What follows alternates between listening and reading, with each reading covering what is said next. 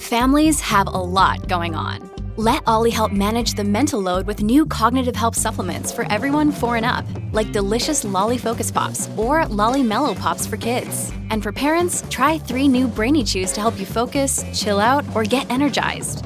Find these cognitive health buddies for the whole fam at olly.com. That's O L L Y.com. These statements have not been evaluated by the Food and Drug Administration. This product is not intended to diagnose, treat, cure, or prevent any disease.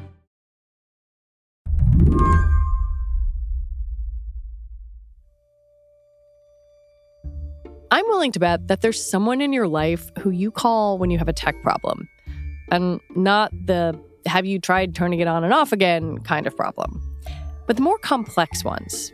The ones like, could my baby monitor get hacked? Or who is my smart doorbell giving information to? For a lot of people, that person is Geoffrey Fowler. He's a tech columnist for the Washington Post, part of a group of people who write under the rubric Help Desk.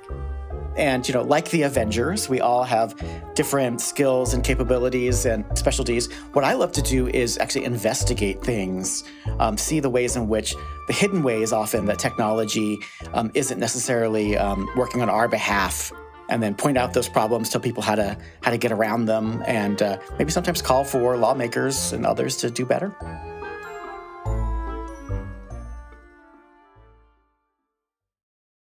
It's his own particular set of skills. A Liam Neeson for our digital trails, if you will. I know, I'm mixing movie metaphors, but you get it. Right now, as the holidays approach, even the most cautious of us might be throwing more money and data around the web than usual. Even I, and I'm pretty savvy about online privacy, got so roped into a Black Friday sale that I added a credit card to a social media network very much against my own rules.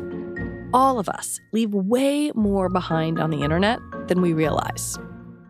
We're leaving behind so much that it's almost impossible for any human, even someone like me who's paid to figure this stuff out, to clean it up on their own. That's the reality. I mean, there, you know, all of these corporations uh, have realized that they can make a lot of money off of our data and uh, they are 100% incented to um, collect it, store it, mine it, sell it, all these sorts of things. And there's very little incentive for them to not do that. Very few laws that would uh, would get in their way. In the U.S., only a dozen states, most prominently California, have comprehensive laws protecting our digital privacy. Back in 2019, I did a series of stories of columns for the Post called The Secret Life of Your Data, where I just went on this journey and I tried to find my data and lots of things in my life, like what does my car know about me? What does my credit card know about me?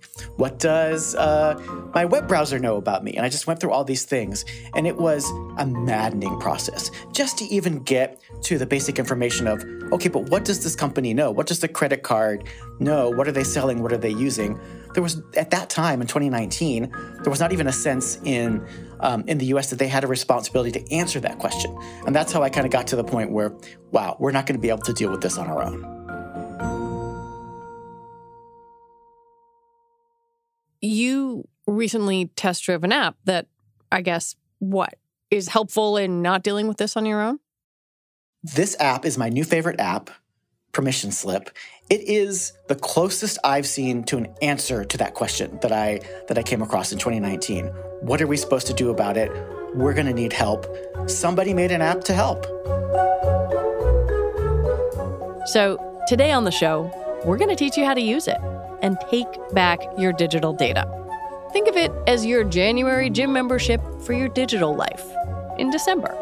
Your New Year's tech resolution starts now. I'm Lizzie O'Leary, and you're listening to What Next TBD, a show about technology, power, and how the future will be determined. Stick around.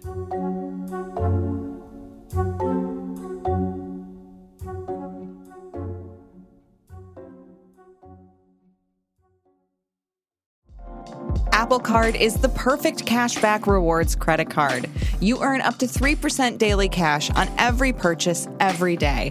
That's 3% on your favorite products at Apple, 2% on all other Apple Card with Apple Pay purchases, and 1% on anything you buy with your titanium Apple Card or virtual card number. Visit apple.co slash card calculator to see how much you can earn. Apple Card issued by Goldman Sachs Bank, USA, Salt Lake City branch. Subject to credit approval. Terms apply. When you need mealtime inspiration, it's worth shopping Kroger, where you'll find over 30,000 mouthwatering choices that excite your inner foodie. And no matter what tasty choice you make, you'll enjoy our everyday low prices, plus extra ways to save, like digital coupons worth over $600 each week. You can also save up to $1 off per gallon at the pump with fuel points. More savings and more inspiring flavors make shopping Kroger worth it every time. Kroger, fresh for everyone. Fuel restrictions apply. The ecosystem of digital privacy is incredibly complicated. Every app you use, every website you visit, every browser you surf on collects some kind of data. And each of these programs or platforms has its own privacy settings. Add to that a patchwork of state and federal laws and regulations, and even international laws that govern who can collect what about whom. It's dizzying. You can go through your digital trail yourself and try to clean it up but it's tough. That's why Geoffrey has become such a big fan of the app Permission Slip. It's made by Consumer Reports, the decades old consumer rights organization.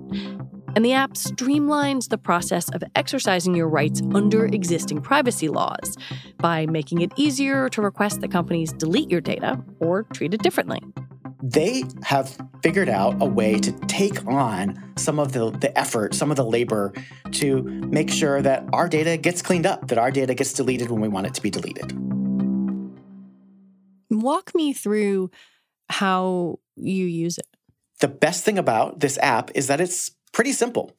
You open up Permission Slip, you log in by giving them your email address, your phone number. It verifies that they know who you are. And then you swipe through a series of tiles, each one representing a company, a company that might have some of your data. And with each company, it'll give you a little summary of the kind of data that that company collects about you. And then at the bottom, gives you your choices, what you could possibly do about it with their help. Usually, you can ask that company to delete your data, delete your account, or you can ask that company to not sell your data onto others.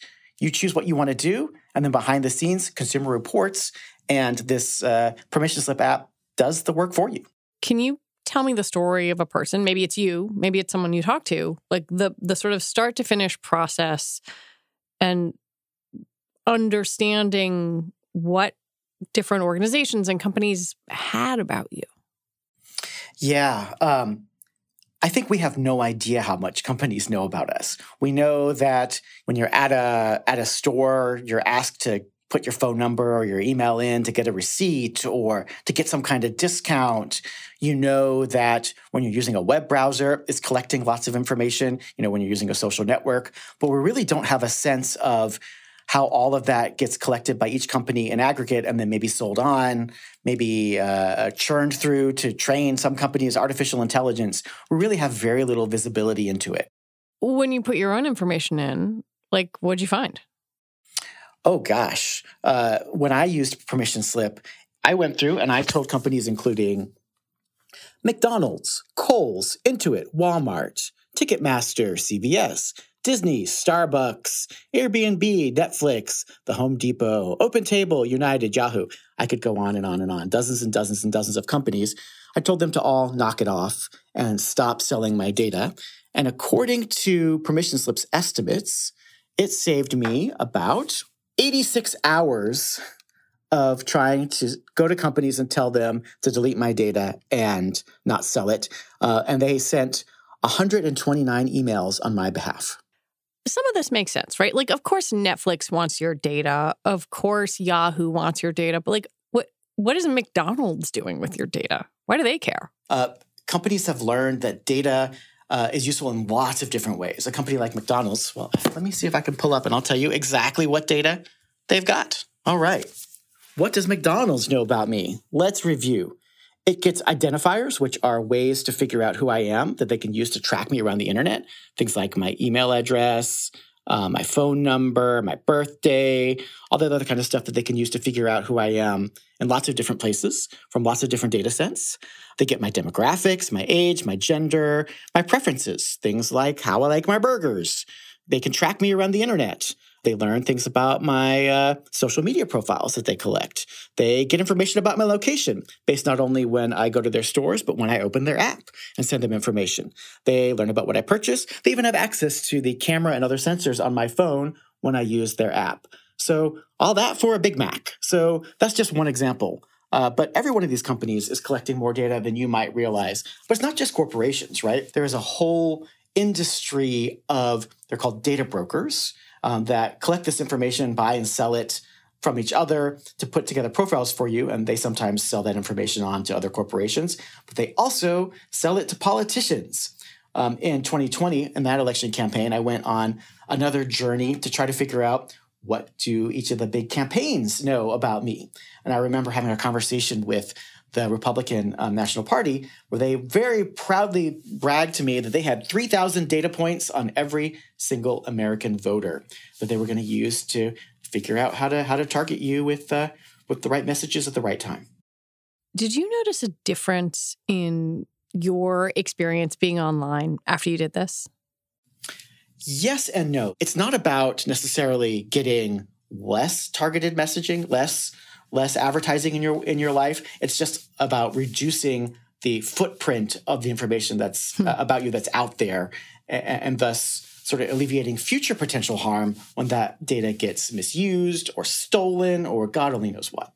One of the things that I was really struck by was after you wrote about permission slip, so many people rushed to use the app that it was overloaded and it crashed.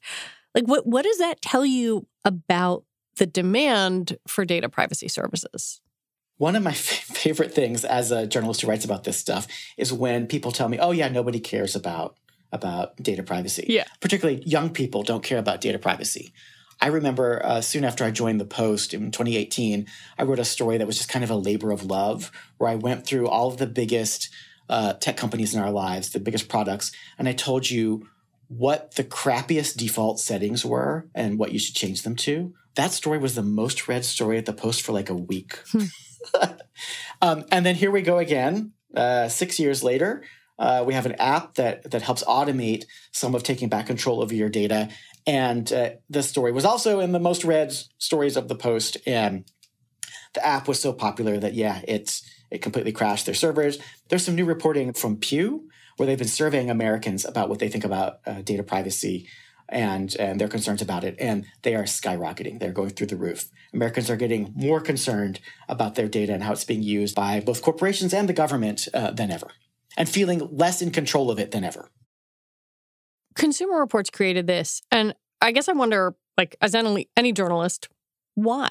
What, why are they funding it? What do they get out of this? Consumer Reports has uh, a long tradition of trying to help consumers. And they have a digital lab that's run by some folks who have been very involved in these discussions and also in helping to get some of the few laws that we have that do give us data privacy rights. And after California got the first round of data privacy rights, uh, basically in America in 2020, Consumer Reports tried to make use of them, like I did, and they found it was really, really hard. So they got um, some organizations to fund them to make an app that could help. And I, I really applaud that. You're a technology columnist. As you said, your job is to sort of look out for the average user. Do you ever feel nervous doing things like recommending an app? Because now you're out there saying, like, this is the way to go. Sure, I'm not in control of what companies do entirely, but I know whose values I trust. And there are definitely organizations, nonprofits like Consumer Reports or Mozilla, um, that have, you know, they don't always make the right choices. I wouldn't always necessarily agree with every line of the privacy policy or practice here or there, but are generally on our side. And I think uh, those organizations need the spotlight because right now, um, our lives are being dominated by giant corporations who are definitely not our friends, but are very good at marketing and make themselves seem like they're great in the future and uh, maybe even good at things like privacy when they're not actually. This app is free. where is the money to fund it coming from? Sure. So Consumer Reports is a member funded organization. Inside the app, they say, hey, if you like this, donate. Um, also, they got some money from nonprofits like, I believe, the Omidyar Foundation. That's the one founded by the guy who uh, created eBay. Yeah. Uh, to help pay for it. And it does cost money. I mean, one of the things that makes permission slip work is, yeah, so much of it's automated, but not all of it. Some of this process, and the reason why it feels like you know, hula hooping when you're trying to do it uh, as a person is a lot of these companies throw up obstacles when you tell them to delete your data or when you tell them not to sell your data. They're like, oh, you got to prove you are who you said you are. You got to click on some buttons here. You got to click on some buttons over there. Um, and so they actually have humans that are doing some of this work for you. When we come back, why are we stuck relying on privately run apps for our privacy anyway?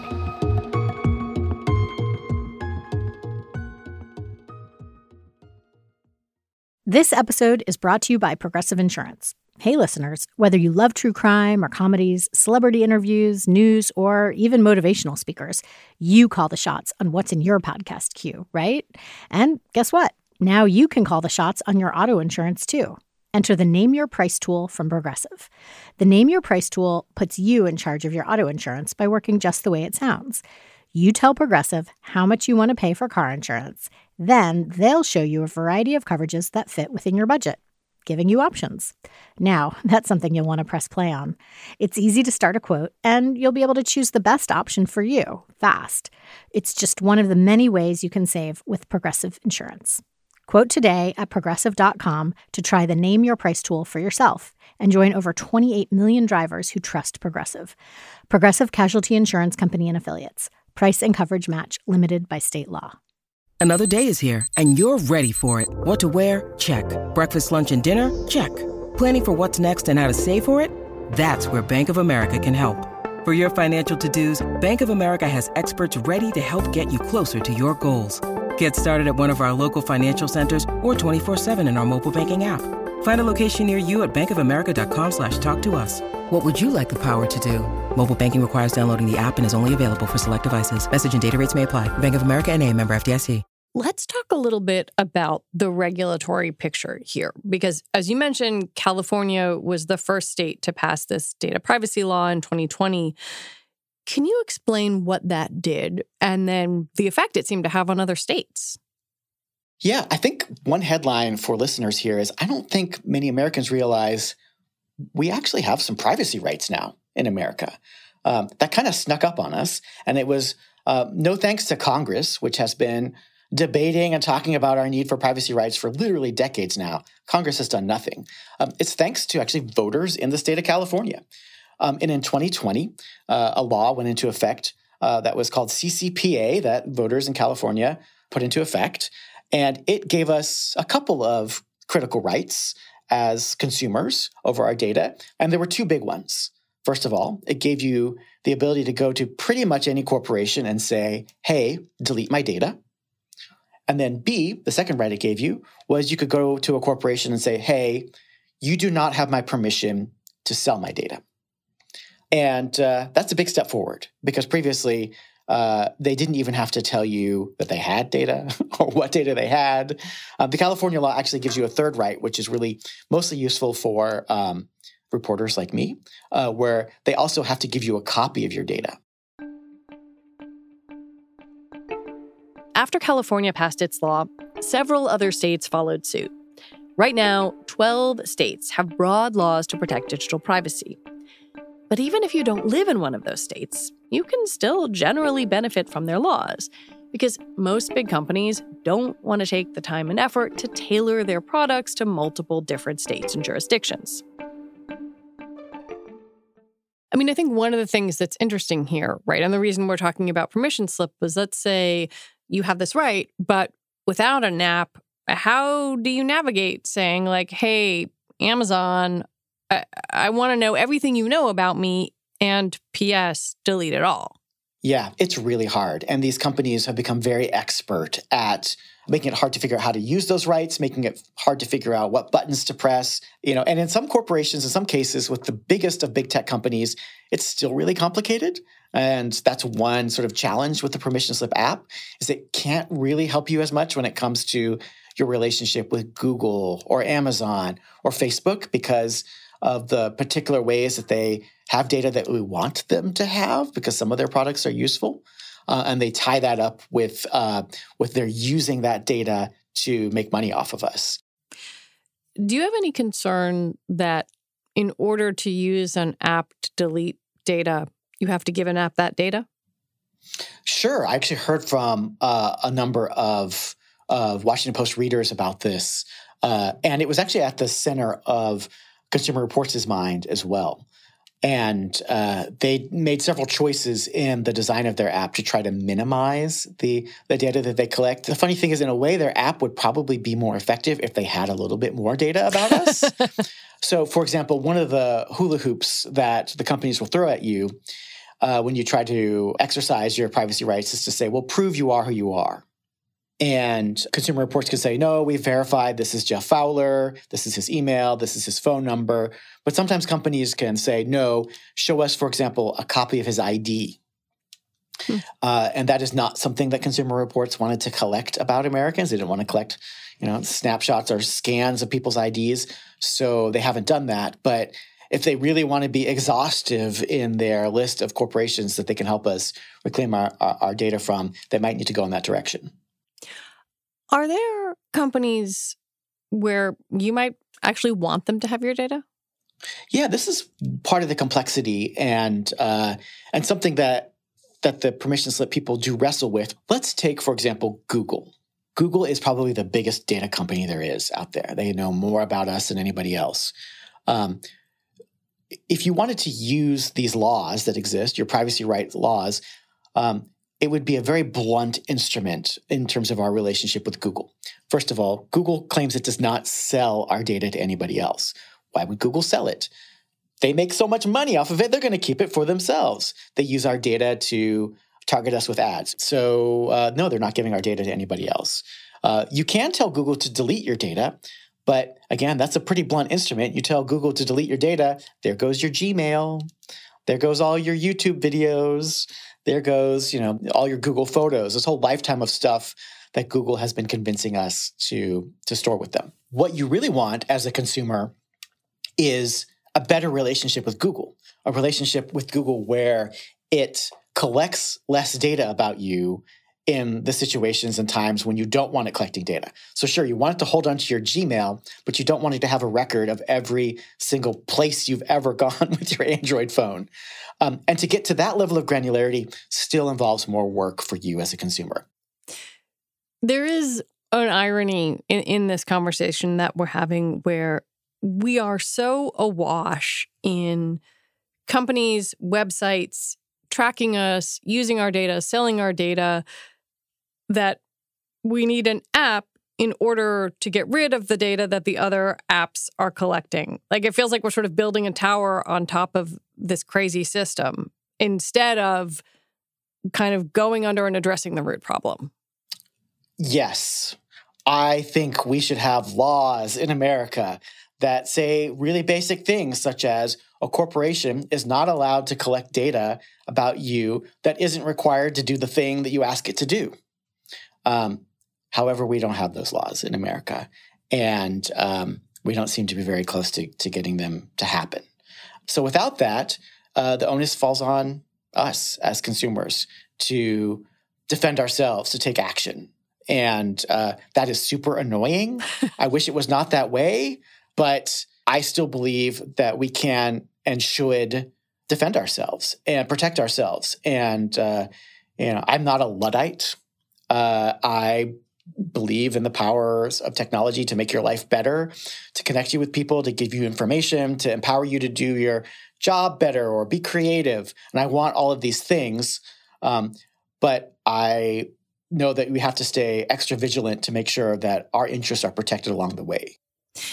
Now is the time in the interview where I ask you the question that people ask me when I talk to them about internet privacy, which is I'm not doing anything bad. Why should I care? Yeah, it's a classic question. I think the answer is once data is out there, it's out there. You're not in control of it anymore. And you're not in control of what might happen to it in the future. And we got a really good reminder of this uh, last year when Roe versus Wade got overturned in the United States. And all of a sudden, overnight, in many, many, many places across the United States, seeking an abortion or even helping someone seek an abortion became illegal.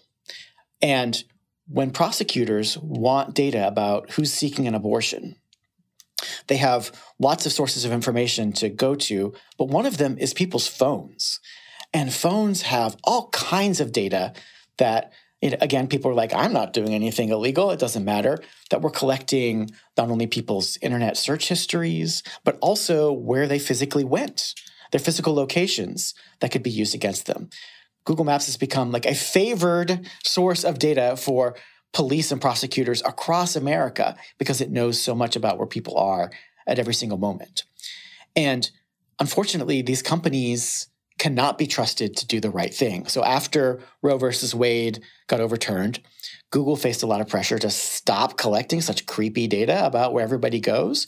And so they made a promise to delete data that they had about people when they were at abortion clinics or at hospitals. They said, okay, we know that that's sensitive. We don't want to hold on to that, so we'll delete it. Uh, a couple of months ago, I tested that and I drove around uh, Silicon Valley with a couple of phones in hand to some clinics that offered abortion services. And then I went back and I checked my Google data and it wasn't deleting them. Google wasn't living up to their own promise. We're heading into an election year. And I I wonder how this kind of is interwoven with electoral politics. You know, the idea that, as you mentioned, you, you can be targeted, micro targeted based on your data.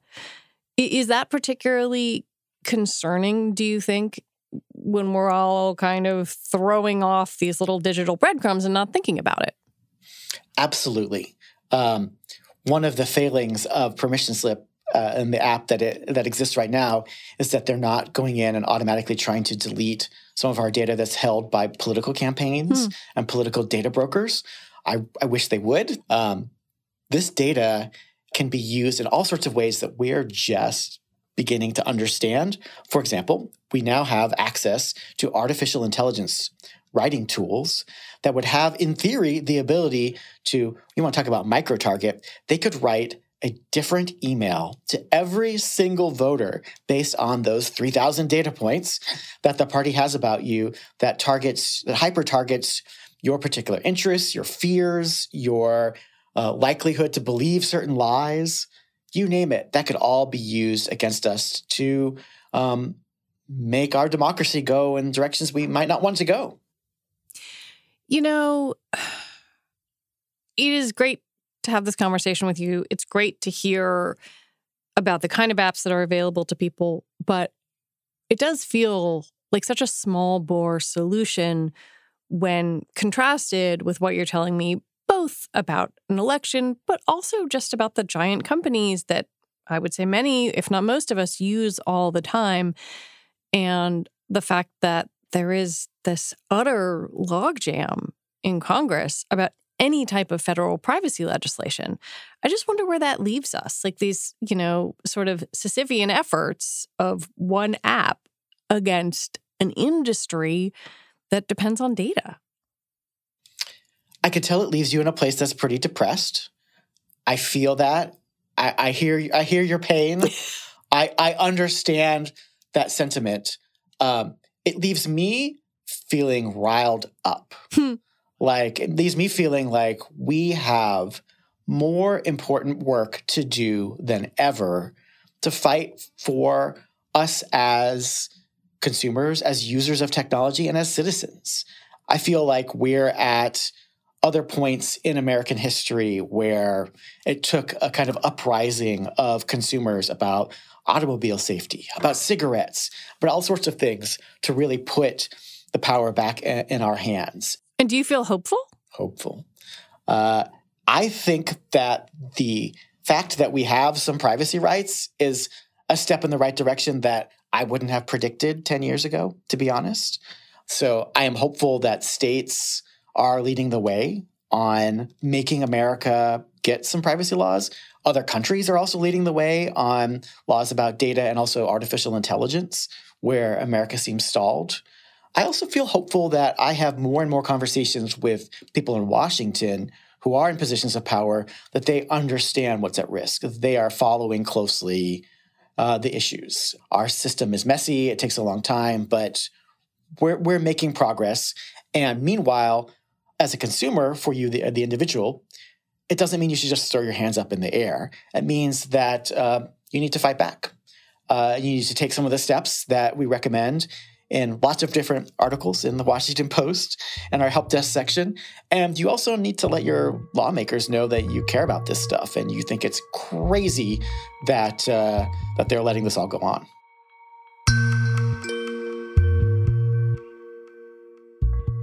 Geoffrey Fowler, as always, thank you for coming on. You bet.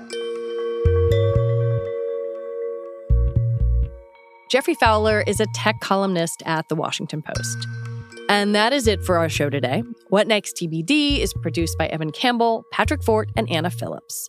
Our show is edited by Mia Armstrong Lopez. Alicia Montgomery is Vice President of Audio for Slate. TBD is part of the larger What Next family. And TBD is also part of Future Tense, a partnership of Slate, Arizona State University, and New America. And if you like what we are doing here, the best way to support us is to join Slate Plus, our membership program. Just head on over to slate.com slash whatnextplus to sign up. All right, we will be back next week with more episodes. I'm Lizzie O'Leary. Thanks for listening.